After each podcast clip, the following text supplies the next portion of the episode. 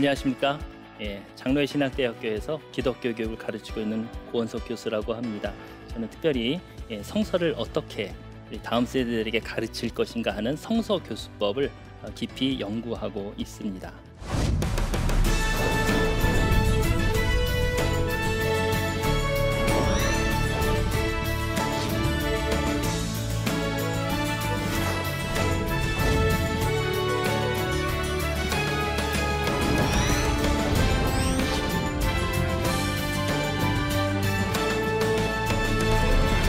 오늘 제가 여러분과 함께 나누고 싶은 주제는 어, 자기 개발에 대한 부분인데요. 그리스도인의 자기 개발. 어, 결국은 그리스도인이 자기를 얼마만큼 신앙적으로 성숙하게 갈 것인가 하는 문제라고 생각을 합니다. 성숙한 그리스도인, 그리스도인다운 그리스도인이 되는 것이 바로 그런 문제겠지요. 또 그러한 신앙의 성숙한 모습을 갖기 위해서는 결국 신앙 교육이라는 것이 필요로 하게 됩니다. 그런데 뭐 다 아시겠지만 최근 한국 교회는 모두 다 신앙 교육에 큰 도전을 받고 있죠. 많은 분들이 더 이상 우리의 자녀들 신앙적으로 양육하기 힘들다라고 이야기를 하고 있습니다. 신앙 교육을 어떻게 해야 될까? 그래서 저는 이 시간 시청자 여러분과 함께 앞으로의 신앙 교육, 성경 교육을 어떻게 해야 될지에 대한 한번 아, 방향성을 한번 여러분과 고민하면서 나누어 보고자 하는 것입니다. 어, 요즘 어, 건강이나 운동과 관련해서 어, 이야기하는 아, 말 중에 코어라는 말이 많이 회자되고 있습니다. 예. 그러니까 몸의 중심을 이루는 어, 우리의 골격, 근육 이것을 강화하는 것이 이제 코어 뭐 운동, 코어 근육 운동 뭐 이렇게 이야기를 하죠. 여러분들도 아마 대부분 하고 계시리라고 믿는데요. 제 생각에는 신앙교육에도 코어를 강화시킬 필요가 있지 않겠느냐 하는 이야기를 하는 것입니다. 한국 교회만큼 신앙교육을 열심히 하는 나라가 아마 없을 겁니다. 굉장히 열심히 하고 있는데 결과는 그리 좋지 않습니다. 왜 그럴까 하는 것이죠. 뭔가 열심히는 하고 있는데 신통한 어떤 뭔가의 결과들이 나타나지 못한다면 뭔가 우리가 잘못하고 있는 것이 아닐까라는 생각을 한번 해봐야 되는 것이고 그렇다면 여러 가지 주변적인 것보다 뭔가 신앙교육의 코어가 무엇인지를 다시 한번 점검할 필요가 있지 않겠느냐. 저는 그런 측면에서 오늘 세 가지의 키워드를 가지고 이 세 가지 키워드를 가지고 우리의 신앙교육, 성서교육의 방향성을 어떻게 이끌어 나가야 될지를 한번 여러분과 함께 생각해 보도록 하겠습니다. 세 가지 키워드는 이겁니다. 특별히 성서와 교육과 신앙에 있어서 이 키워드를 조금 새롭게 새로운 방향으로 어, 전환을 시킬 필요가 있다라는 것을 한번 여러분께 말씀드리고 싶습니다. 첫 번째는 성경에 관한 것입니다. 성경. 여러분께 한 번 묻고 싶습니다. 우리 신학 여러분, 성경은 역사책일까요? 아니면 이야기 책일까요? 하는 것입니다. 자, 한번 저를 한번 따라서 한번 해보시겠습니까? 손을 한번 몸의 중심에 딱 일자로 한번 세워주시고 여러분이 보시기에 오른쪽으로 눕히면 이것은 역사책이다. 여러분 보시기에 왼쪽으로 눕히면 이야기책이다라는 것입니다. 자, 한번 표현해 주시겠습니까? 하나, 둘, 셋. 어, 예. 아, 움직이지 않고 지금 가운데 있는 분도 계시고, 예, 완전히 이쪽으로 누우신 분도 있고, 또 반대로 누우신 분도 있고, 아, 그러네요. 예, 감사합니다. 예. 성경은 무엇일까? 저는 성경을 이렇게 정의하곤 합니다. 성경은 하나님의 역사 또는 하나님을 경험한 사람들의 역사를 이야기의 형태로 들려주고 있는 책이다. 실제로 우리의 성경 책에 있는 내용들을 보면 물론 거기에는 법도 나오고 또는 뭐 시도 나오고 막 그렇지만 상당 부분이 이야기 형태로 이야기 형태로 어, 우리에게 들려주고 있는 것을 알고 있고요. 또 이야기는 이스라엘 신앙교육의 가장 근본적인 형태였습니다. 한국 교회의 한국 신앙교육의 가장 큰 문제점 중의 하나를 제 생각으로는 저는 성경을 지나치게 역사로만 바라보려고 하고 있다는 거죠. 그러니까 성경이 역사가 아니라는 게 아니라 성경을 너무 이야기 측면을 배제한 채 역사적인 측면으로만 가르치고 있다는 거예요. 한번 여러분께 다시 한번 엽습니다. 여러분은 중고등학교 시절 아, 역사 수업 시간, 세계사, 뭐 국사 수업 시간 얼마나 재밌으셨습니까? 지금 어떤 걸 기억하고 계십니까? 제가 기억하는 중고등학교 시절의 역사 수업은 대부분 예, 왕 이름 외우거나 연도 외우거나 예, 뭐 문화재 이런 거 막 외우면서 연결시키고 막 좀 역사에 대한 단편적인 지식을 주로 암기하고 습득했던 것 같습니다. 그러니까 그 당시에 배웠던 역사적 지식이 과연 지금 나에게 어떤 유익을 주고 있지라고 생각하면 그렇게 많은 유익을 주지 못하고 있습니다. 지금 나에게 큰 의미를 주지 못하고 있는 거죠. 그냥 그 당시에 배웠던 내용은 대부분이 그 당시에 어떤 과거적 지식으로만 끝나버리는 거죠. 그러니까 역사가 오늘날에게 영향을 미치기 위해서는 이런 이야기로 들려짐으로써 나에게 오늘날 살아있는 말씀, 역사로 같이 영향을 미쳐야 되냐 그러지 못하고 있다는 거죠. 우리의 성경 교육은 어떨까요? 비슷한 형태가 아닐까 하는 거죠. 어린애들에게 창조의 순서를 자꾸 외우게 합니다. 예. 셋째 날 뭘 만드셨지? 뭐 넷째 날 뭘 만드셨지? 예, 맞추면 상품을 타지만 못 맞추면 상처를 받습니다. 예수님의 제자 이름이 뭐지? 열두 제자 이름 대기 막 게임을 합니다. 이게 중요할까요? 우리의 성경 교육이 성경에 있는 과거의 단편적인 지식을 습득하는 거에 머물고 있는 것이 아닌가 하는 그런 생각을 해보게 되는 것이죠. 그렇게 어떤 단편적인 지식을 기억하는 것으로 만약 성경 교육이 이루어진다면 역사적인 것으로만 그렇게 생각한다면 성경은 철저히 과거의 것, 나와는 관련이 없는 과거의 지식으로만 남게 될 것입니다. 근데 사실 실제로 역사와 이야기는 그렇게 분리되는 게 아닙니다. 여러분도 보시겠지만 history라고 하는 영어에는 이미 그 안에 story라는 말이 담겨 있고요. 독일어로 Geschichte라고 하는 역사라는 말은 이야기라는 뜻을 또 가지고 있습니다. 그러니까 역사와 이야기는 분리될 수 있는 게 사실은 아니라는 거죠. 그러니까 과거의 역사는 오늘의 역사가 되기 위해서 이야기라는 형태를 같이 동반할 때 역사는 오늘날 우리에게도 생생한 살아있는 오늘의 역사로 어, 역할을 할 수 있다라는 것이죠. 그런 점에서 저는 에, 만일 성경의 에, 이야기가 성경의 역사가 단편적인 지식으로만 우리에게 성경 지식으로만 가르쳐질 때 성경의 히스토리는 정말 그의 이야기 나와는 관련이 없는 그 인물들의 그분의 이야기로만 될 가능성이 높다라는 것이죠. 진정한 우리가 성경 공부를 하는 목적은 사실은 베드로를 알려주기 위한 아, 누군지를 배우기 위한 건 아니지 않습니까? 우리는 베드로를 열심히 배웁니다. 근데 베드로를 왜 배울까요? 베드로는 예수님의 제자고 예수님이 부르셨을 때 가차없이 일어나서 예수님의 제자가 되겠습니다라고 대답을 했던 제자였기 때문에 그렇습니다. 우리가 베드로를 배우는 이유는 우리도 만일 베드로처럼 그러한 질문을 받았을 때 나도 베드로처럼 그렇게 대답할 수 있을까?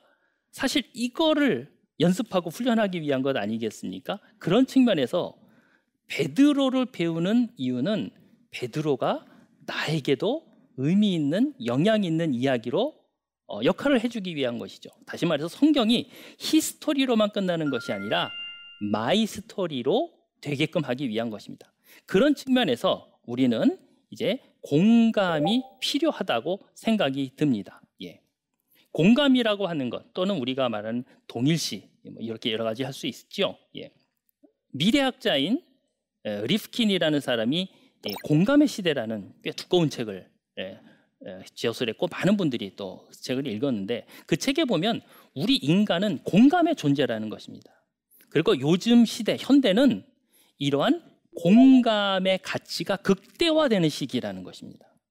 그런 측면에서 우리가 성경을 읽어 나가는 데 있어서 성경의 역사를 가르치는 데 있어서 그것을 공감이라는 차원을 좀 우리가 깊이 생각해야 될 것이라는 것입니다.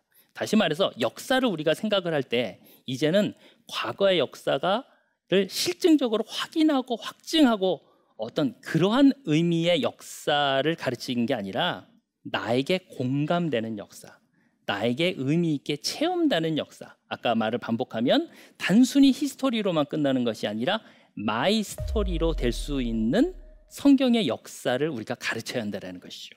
그 부분이 저는 예, 성경이라는 부분에 있어서 우리가 조금 생각을 아, 조정해야 되겠다 하는 생각을 해보게 됩니다.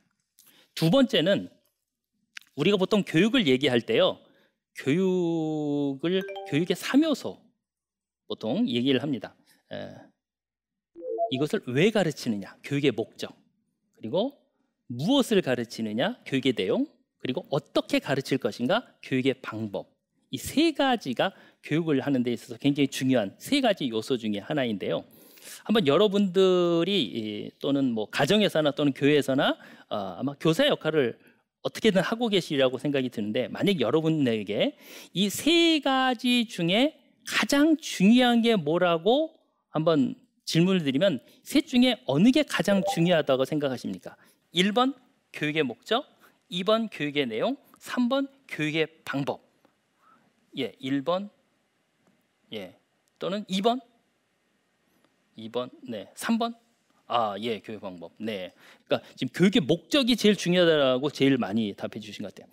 실제로 우리 선생님들에게 이 질문을 하면 대부분 교육의 목적이나 교육의 내용이 가장 중요하다고 대답을 하시는 경향이 나타나고 있어요. 그런데 한번 여러분들 생각해 보세요. 이 질문을 학생들에게 했다고 쳐보십시다. 학생들에게 교육의 목적이 중요할까요? 교육의 내용이 중요할까요? 교육의 방법이 중요할까요? 라고 그 중에 가장 무엇이 중요할까요? 그러면 뭐가 중요해 생각할까요? 교육의 방법이라고 생각하시면 오산입니다. 학생들은 누가 가르치느냐에 관심이 있습니다. 예. 그러니까 학생들은 교육의 목적이나 교육의 내용, 교육의 방법 그에 큰 관심이 없게 느낍니다. 오히려 그것보다 누가 가르치는 거지? 누가 나에게 교육을 하고 있지라는 것에 더 관심이 있다는 거세요. 약간 우스갯소리처럼 말씀을 드렸지만 학생들의 이 반응 속에는 굉장히 중요한 내용이 담겨 있습니다. 우리 교사들은 어른들은 아, 우리 자녀들이나 학생들에게 뭔가를 많이 이게 얼마나 중요한지 예? 중요하니까 가르치려고 하고 이게 얼마나 귀한 건지 그리고 얼마나 재미있게 가르치려고 노력을 많이 합니다. 그러나 정작 학생들은 나를 가르치는 분이 누구지? 라는 거에 더 관심을 갖고 먼저 내가 뭔가를 배우기 이전에 그분과 나는 어떤 인격적인 관계인지를 묻고 있다라는 것입니다. 사실 우리 어릴 때 보면 새로 학년이 진급하고 그러면 담임 선생님이 누굴까 굉장히 우리 관심 최대 관심 아니었습니까? 그러니까 그만큼 우리가 열심히 했던 과목은 다 내가 좋아하는 선생님의 과목이었습니다. 예. 그러니까 그만큼 어린이들은 우리 학생들은 교육에 있어서 나와 인격적인 관계를 맺고 있는 누구 그분에게 관심이 있다라는 거죠. 그러니까 우리가 교육을 하는 데 있어서 생각을 조금 더 바꿔야 될 것은 뭐냐면 너무 많은 것을 열심히 가르치기 이전에 내가 얼마나 학생들과 인격적인 교감을 하고 있느냐. 우리 부모님들도 마찬가지죠. 자녀들에게 얼마나 많은 정성을 쏟습니까? 그러나 청소년 자녀들과 인격적인 교감을 나누는 부모님들 정말 드뭅니다. 그러니까 거기에 우리가 좀 한번 생각을 하는 것이 교육에 대한 입장을 조금 수정할 수 있는 어, 그런 부분이다라는 생각이 듭니다. 교육과 관련해서 한번 또 생각해야 될 것은 뭐냐면요. 어, 미디어의 최근 미디어의 부분에서 요즘 미디어 시대 아닙니까? 미디어에 있어서도 큰 변화를 음, 맞고 있다는 거예요. 보통 우리가 미디어 그러면 매스 미디어라는 표현을 썼습니다. 매스 미디어라고 하는 것은 거대한 매체가 어, 하나의 대중을 향해서 어떤 프로그램을 만들고 일방적으로 수많은 대중에게 일방적으로 송출하는 방식의 방송이었습니다. 그런데 요즘 점점점 그리고 특히 코로나 시대를 거치면서 이 미디어가 매스 미디어 방식에서 SNS 그러니까 서로가 쌍방향으로 뭔가를 소통하는 그런 방식으로 변화되고 있다라는 것이죠. 그러니까 미디어 자체도 이만큼 일방적인 형태의 어떤 소통 형태에서 쌍방향으로 상호적으로 주고받는 형태의 소통으로 변화되고 있다라는 것을 우리는 생각할 때 우리가 교회나 신앙 교육을 하는 데 있어서 그 부분을 좀 한번 다시금 점검해야 되겠다. 예? 그 부분을 한번 말씀을 드립니다. 그리고 교육과 관련해서 한번 또 하나 말씀드릴 건 뭐냐면 공간에 대한 부분인데요. 어, 21세기 벌써 뭐 21세기가 한창 지나가고 있지만 21세기에 교육을 진단하는 한 기사에서 미래의 교실은 이렇게 변할 것이다 라고 진단하면서 앞으로 미래의 교실은 두 가지만 남을 것이다 이렇게 진단을 했어요. 첫 번째는 실험실입니다. 미래의 교실은 실험실이 될 것이다. 이건 우리가 어느 정도 이해가 됩니다. 그죠? 과학이나 이런 것들을 배우기 위해서는 끊임없이 실험해야 되고 직접 체험해야 되고 하니까 실험이 될 것, 실험실이 될 것이다. 두 번째였습니다. 두 번째, 우리의 교실의 두 번째 형태는 뭐냐? 무대가 될 것이다. 이렇게 진단을 했습니다. 저도 이 기사를 보고 굉장히 그때는 충격적이었는데요. 우리가 생각하는 교실의 구조는 어떤 겁니까? 일단 선생님이 앞에서 교탁이 있고 약간 높은 곳에 서 있고 학생들은 대부분 책걸상을 두고 앉아 있고 어, 선생님을 바라보면서 뭔가를 받아 적고 또는 뭐 질문도 하기도 하지만 약간 이런 형태의 교육이었는데 무대라고 하는 것은 무엇입니까? 마치 우리의 이런 공간이죠. 선생님과 학생들의 구분이 없어지고 모두가 함께 무대 안에서 일방적으로 선생님이 학생들에게 뭔가를 전달하는 구조가 아니라 선생님과 학생이 어우러지면서 뭔가를 함께 부딪히며 만들어가는 과정. 그게 이제 바로 무대라고 하는 것이 미래의 교육 공간이 될 것이라는 것이죠. 오늘 세 가지를 말씀드렸는데 인격적인 관계 그리고 쌍방향의 소통 그리고 무대처럼 함께 어우러지는 교육의 공간이 될 것이라는 것. 이 부분을 우리가 생각을 해봐야 됩니다. 네. 이제 세 번째 우리가 살펴볼 키워드는 신앙이라는 에, 단어입니다. 우리에게 너무도 익숙한 개념인데요. 여러분은 신앙을 규범이라고 생각하십니까? 어떻게 생각하십니까? 보통 우리 그리스도인들은 신앙을 규범이라는 차원에서 많이 생각하곤 합니다. 그리스도인은 열심히 교회에 나와야 하는, 나와야 한다고 생각을 하고요. 기도를 열심히 해야 하는 사람으로 생각을 하죠. 기독교 그리스도인은 선한 행실을 해야 한다고 보통 합니다. 예, 신앙을 가진 그리스도인들이 그렇게 해야 한다라고 보통 생각하는데 저는 여기서 조금 더 뛰어넘어서 저는 신앙을 뭐뭐 해야 하는 규범이 아니라 저는 능력이라고 생각을 합니다. 신앙을 가진 그리스도인은 아, 교회 열심히 나가야 하는 존재가 아니라 교회에 열심히 나갈 수 있는 능력을 가진 사람입니다. 신앙을 가진 그리스도인은 기도해야 하는 게 아니라 기도할 수 있는 사람입니다. 신앙을 가진 그리스도인은 선한 행실을 하기 위해서 막 노력하는 게 아니라 선한 행실을 할 수 있는 능력의 소유자를 말하는 것이지요. 그러니까 그만큼 그런 점에서 신앙 교육은 신앙에 관한 규범, 이렇게 해야 돼요. 이렇게 해야 됩니다. 이건 하지 말아야 됩니다라는 그런 규범을 전달하는 것이 아니라 신앙의 능력, 신앙의 역량을 갖출 수 있도록 도와야 되는 것이죠.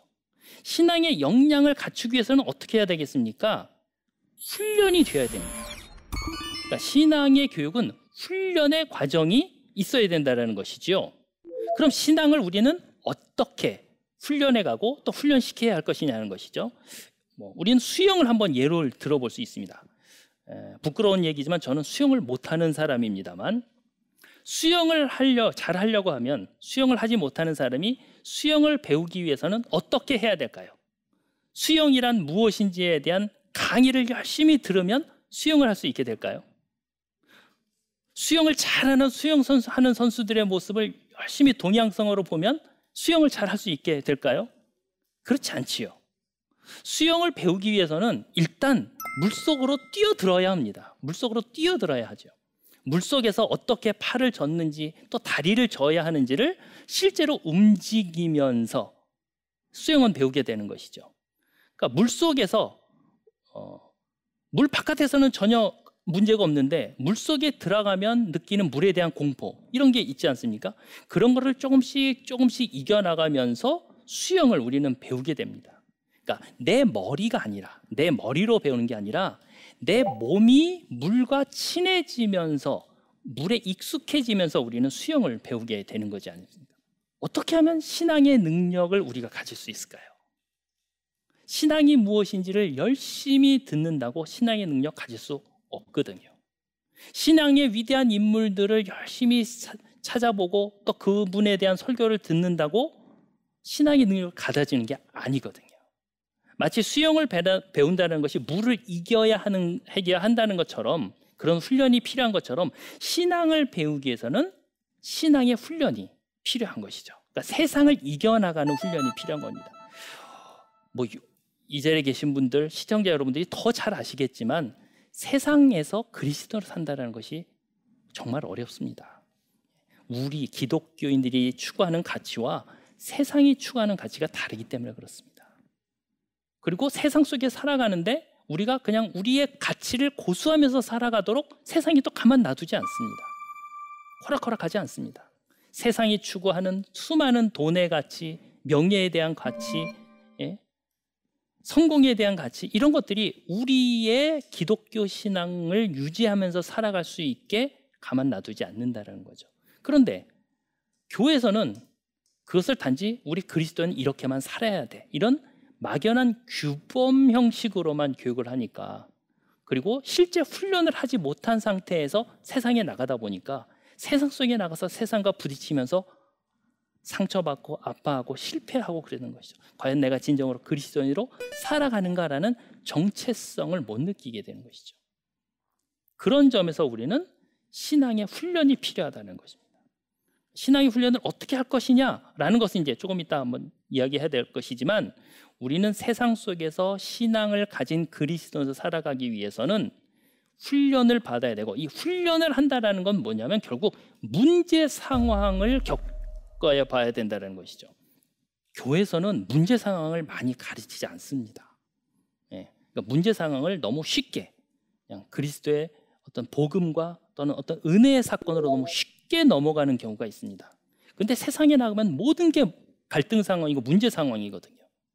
그 문제 상황 속에서 어떻게 내가 신앙인으로 이겨낼 수 있지를 깊이 고민하거나 훈련받지 못하고 세상에 나가니까 세상에서 생겨나는 모든 문제 상황 속에서 힘들어하고 결국은 신앙을 포기하거나 놓치거나 하는 일이 많이 생기게 되는 것이죠. 뭐 수영은 이런 거야, 수영은 이렇게 하는 거야 하는 식의 신앙 교육이 지금까지 해왔기 때문에 우리가 실제 물과 같은 세상 속에 탁 들어갔을 때 거기에서 물과 친해지거나 물을 이겨내지 못하는 그런 일들이 벌어지게 되는 것이죠. 그런 측면에서 우리는 실제 삶의 문제 상황과 함께 고민할 수 있는 그런 훈련장이 필요하다. 그런 것입니다. 세 번째, 우리가 신앙교육과 관련해서 한번 살펴볼 것은 뭐냐면, 어, 한번 TV 프로그램들을 한번 이야, 예를 드는 것인데요. 요즘 TV를 보면 대부분이 이, 보통 리얼리티 프로그램이다 이 얘기하는 그런 프로그램들이 인기를 얻고 있습니다. 과거에는요 대부분의 에, 프로그램들이 전문가들이 나오는 프로그램이었어요. 예를 들면 에, 가요 프로그램이다 그러면 전문적인 가수들만 거의 나왔습니다. 코미디 프로면 전문적으로 훈련된 코미디언들이 나왔습니다. 체육 프로그램에는 항상 훈련된 체육인들이 등장했습니다. 요즘은 그렇지 않잖아요. 요즘은 그냥 어, 연예인들의 일상적인 모습이 나오고 그 모습을 보면서 우리들이 아 저 연예인들 어, 우리가 좋아하는 저 체육인들도 나와 비슷한 고민을 하는구나. 저런 상황에서 나와 똑같은 갈등 상황을 겪는구나. 어, 이럴 때 똑같이 나처럼 화를 내네. 이런 부분을 생각하면서 아, 성, 이야기 속에 TV 속의 이야기와 나와 뭔가 같은 맥락을 찾게 되는 것이죠. 또는 요즘 프로그램에는 오히려 시청자들도 프로그램에 막 참여하는 게 나옵니다. 오디션 프로그램 이런 걸 보면 일반인들이 서슴없이 TV 프로그램에 출연할 수 있고 거기서 자기 역량을 발휘할 수 있고 또는 시청자들이 뭔가를 투표를 하거나 이러면서 거기에 참여하는 그러니까 나의 현실이 지금 TV 프로그램의 현실 속에 역할을 뭔가를 참여하는 역할을 하고 있다는 것이죠. 제가 느끼는 우리 한국 교회 신앙교육의 가장 큰 문제는 리얼리티가 없다는 것입니다. 정말 열심히 신앙교육을 하는데 그 신앙교육이 과연 신앙교육을 받는 이들의 삶을 얼마만큼 현실성을 어, 터치해주고 있느냐 하는 것입니다. 뭔가 열심히 가르치는데 청년들이 고민하는 우리 청소년들이 고민하는 문제를 얼마만큼 담아내고 있느냐 하는 것이죠. 청소년들끼리는 무슨 입시의 문제, 성적의 문제 또는 성에 대한 문제, 뭐 청년들이 생각하는 그런 진로의 문제, 꿈의 문제 이런 문제를 과연 우리가 얼마만큼 담아내고 있느냐 그러한 문제 상황을 얼마만큼 진지하게 우리가 받아들이고 있느냐 하는 것이죠. 근데 가만히 성경을 보면 성경에는 정말 문제 상황 투성이에요. 그렇지 않습니까? 저는 성경을 볼 때마다 어떻게 이런 내용들이 이런 것에 들어가 있을까? 어떻게 거룩한 책이라고 하는 성경 속에 이런 이야기가 들어있지? 생각할 그런 이야기들도 있죠. 성경을 읽으면서 저는 그런 생각을 했습니다. 아, 성경은 단순히 잘한 사람, 아무 문제 없는 사람만 얘기하는 게 아니라 수많은 일반 사람들이 느낄 수 있는 신앙의 문제들을 다 담아내고 있구나. 삶의 문제를 담아내고 있구나. 그리고 그것을 어떻게 하나님과의 관계 속에서 신앙의 어떤 능력을 가지고 그것을 극복하는지를 보여주고 있구나. 따라서 우리가 성경을 조금만 더 진지하게 바라보면 우리들이 느끼는 삶의 문제 상황이 성경 속에도 상당히 많이 담아지고 있다는 것을 우리는 깨닫게 됩니다. 다시 말해서 우리의 리얼리티를 성경 속에서 발견할 수 있다는 것이에요. 그러니까 성경 속에는 많은 이야기가 나오고 있죠. 뭐 병으로 인해서 고난받고 고통받고 있는 사람이 있는가 하면 남으로부터 따돌림 받는 사람의 이야기가 나오고 있고요. 버려지는 상황도 있고요. 전쟁의 상황도 나와 있고요. 가족들 간의 다툼, 부자 간의 다툼 이런 것들도 나오고 있다라는 것이죠.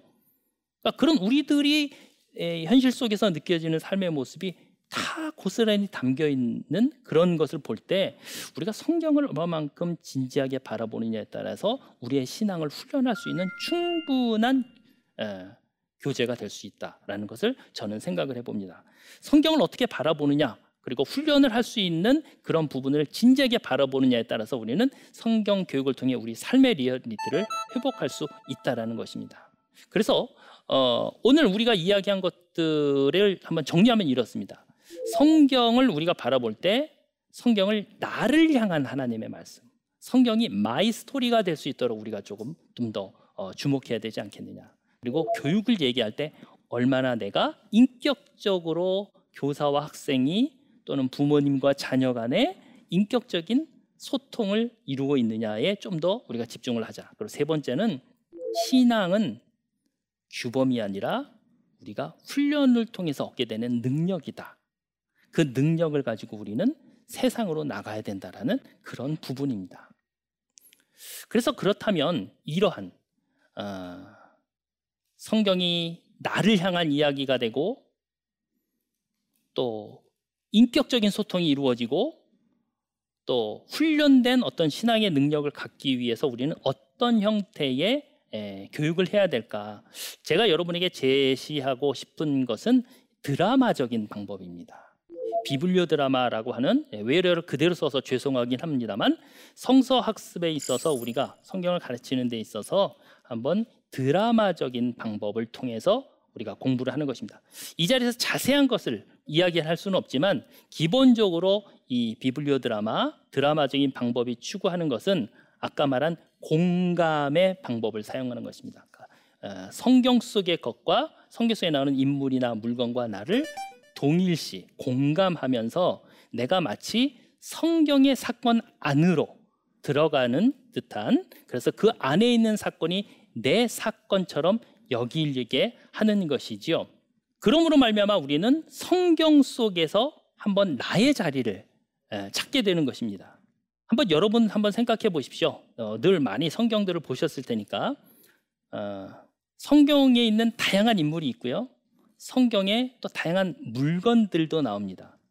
한번 갑자기 생각나는 물건이나 인물이 있다면 한번 그 물건 또는 인물과 한번 동일시해 보십시오. 한번 마음속으로 한번 되뇌으셔 보시기 바랍니다. 제가 저희 학생들과 한번 이 작업을 하면서 어, 그들이 어떤 인물과 또는 어떤 물건과 자기를 동의하시게 하는지 한번 여러분께 한번 들려드리도록 하겠습니다. 나는 수가성 여인이 던진 물동이입니다. 에덴 동산 중앙에 있는 선악을 알게 하는 선악과입니다. 요셉이 팔려갈 때 탔던 수레입니다. 나는 예수님이 제자들의 발을 씻기실 때 허리에 둘렀던 수건입니다. 예, 잘 보셨죠? 그러니까 우리가 성경 속에 있는 인물이나 물건을 한번 동일시해 봄으로 인해서 지금까지는 그냥 성경의 이야기를 3인칭으로만 읽던 모습을 우리가 성경 속에 있는 물건이나 인물과 1인칭으로 만날 수가 있다는 측면에서 우리는 성경을 좀 다른 형태로 읽어 볼 수 있다라는 것입니다. 그래서 오늘 여러분과 함께 이야기해 말씀드렸던 것은 우리가 익숙하게 생각하는 세 가지의 키워드. 성경, 그리고 교육, 신앙의 키워드를 우리가 조금 더 새로운 관점으로 전환시킴으로 인해서 어, 지금 우리에게 에, 굉장히 도전적으로 다가오는 이 시대에 뭔가 책임 있는 에, 의미 있는 에, 성서교육, 신앙교육을 할 수 있고 그런 형태의 한 형태로 우리가 드라마적인 방법을 사용하면 좋겠다 이렇게 제안을 드립니다. 강의는 여기서로 마쳤고요. 혹시 제가 어, 들려드린 강의 속에서 혹시 질문이 있으시면 해주시면 감사하겠습니다. 예, 질문. 예, 강의 참 잘 들었고요. 어, 이때 지금 강의하신 내용들은 이제 교회에서 이제 그 학생들에게 이제 성경에 대해 친숙하게 해줄 수 있는 그러한 이제 주제로 강의를 하신 것 같은데요. 근데 대부분의 신앙 교육은 이제 가정에서 이루어지기 마련인데 아무래도 교회가 아닌 가정에서 성경을 접한다고 하면 아이들이 벌써 좀 거기서 어려워하고 부담스러워하는 경우가 많거든요. 근데 거기에 대해서 교회에서와 최대한 근접하게 성경을 읽을 수 있는 그런 관심과 그 호감도를 위해서 부모가 구체적으로 해줄 수 있는 일은 무엇인지 궁금합니다. 예, 좋은 질문 주셔서 감사합니다. 어, 일단 지금까지의 우리의 신앙 교육은 좀 양적인 교육이었습니다. 그러니까 아까 했던 규범과도 조금 관련이 되지만 성경을 늘 읽어야 된다, 얼마나 많이 읽어야 된다, 규칙적으로 읽어야 된다. 그런데 그것을 읽는 행위 자체에 굉장히 예, 큰 의미를 뒀습니다. 그런데 지금의 시대에는 지금 젊은이들은 어떤 것을 많이 했을 때 어떤 것을 행동을 통해서 의미를 찾기보다는 그것이 진정으로 나에게 어떤 영향력을 미치고 있는지를 체험할 때 그 행동을 긍정적으로 받아들이거든요. 다시 말해서 성경이 옳다, 진리다, 진실이다. 그 청소년들도 다 알아요. 우리 자녀들도 다 알고 있죠. 그러나 그것이 나에게 구체적으로 어떤 의미를 다가오는지 모르고 있다라는 거죠.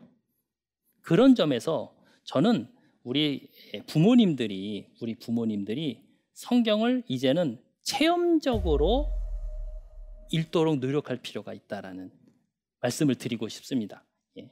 그래서 성경의 인물을 너무 지식적으로 객관적인 인물로 보기보다는 성경 속에 나오는 인물의 나를 한번 동일시해서 그 인물의 입장에서 나는 이 상황에서 어떤 행동을 할 것이며 여러 우리의 자녀가 이런 행동을 했을 때 어떤 행동을 할 것이냐를 같이 훈련해 볼 수 있다라는 것이죠. 예를 들면 이런 거죠. 예수님이 베드로를 부르셨습니다. 그렇죠? 베드로가 바로 그 자리에서 예수님을 쫓았다고 되어 있습니다. 자, 그 바로 쫓는 그 상황에서 베드로는 예수님께 뭐라고 대답했을까요? 이거는 여러 가지 답이 나올 수 있습니다. 왜냐하면 성경이 없기 때문에. 거기에 대해서 우리 부모님이라면 나는 이렇게 대답하면서 예수님을 따랐을 것 같아. 그렇다면 너는 어떻게 생각하니? 우리 자녀들은 어떻게 예수님에 대해서 따르면서 대답할 것 같아? 그러면 그 입장차가 생기는 거죠. 지금까지 우리는 성경을 하나의 의미로만 보려고 노력했고 너는 그것을 수용해야 된다고 생각을 했는데 성경 안에서 나의 다양한 입장을 같이 이야기할 수 있는 그런 신앙의 장이 되었으면 좋겠다 하는 생각이 듭니다. 오늘 경청해 주셔서 감사합니다.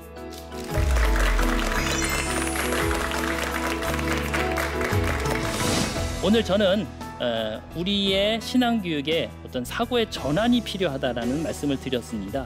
특별히 성서와 교육과 신앙에 있어서 조금 우리가 사고의 전환을 가져오면 이 어려운 시대에 의미 있는 신앙 교육을 우리의 자녀들에게 함께 나눌 수 있을 것이다. 성경의 역사를 가르치는 데 있어서 이제는 과거의 역사가 를 실증적으로 확인하고 확증하고 어떤 그러한 의미의 역사를 가르치는 게 아니라 나에게 공감되는 역사, 나에게 의미 있게 체험되는 역사.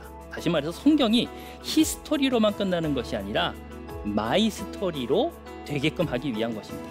신앙은 규범이 아니라 우리가 훈련을 통해서 얻게 되는 능력이다. 그 능력을 가지고 우리는 세상으로 나가야 된다라는 그런 부분입니다.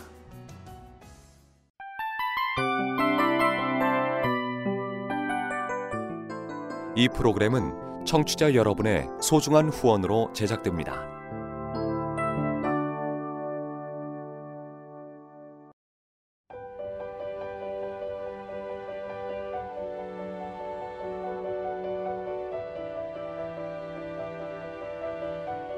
세상에는 수많은 교회들이 있지만 더 깊이 있는 말씀 강해를 찾기 위해 크기로만 교회를 선정하지 않습니다. 보다 좋은 영적 콘텐츠를 더 많이 나누기 위해 방송비를 받지 않습니다. 1년 365일 복음만 전하고 싶어서 우리는 광고를 하지 않습니다. 온누리의 복음을 땅끝까지 CGN TV와 함께 땅끝 선교사가 되주세요.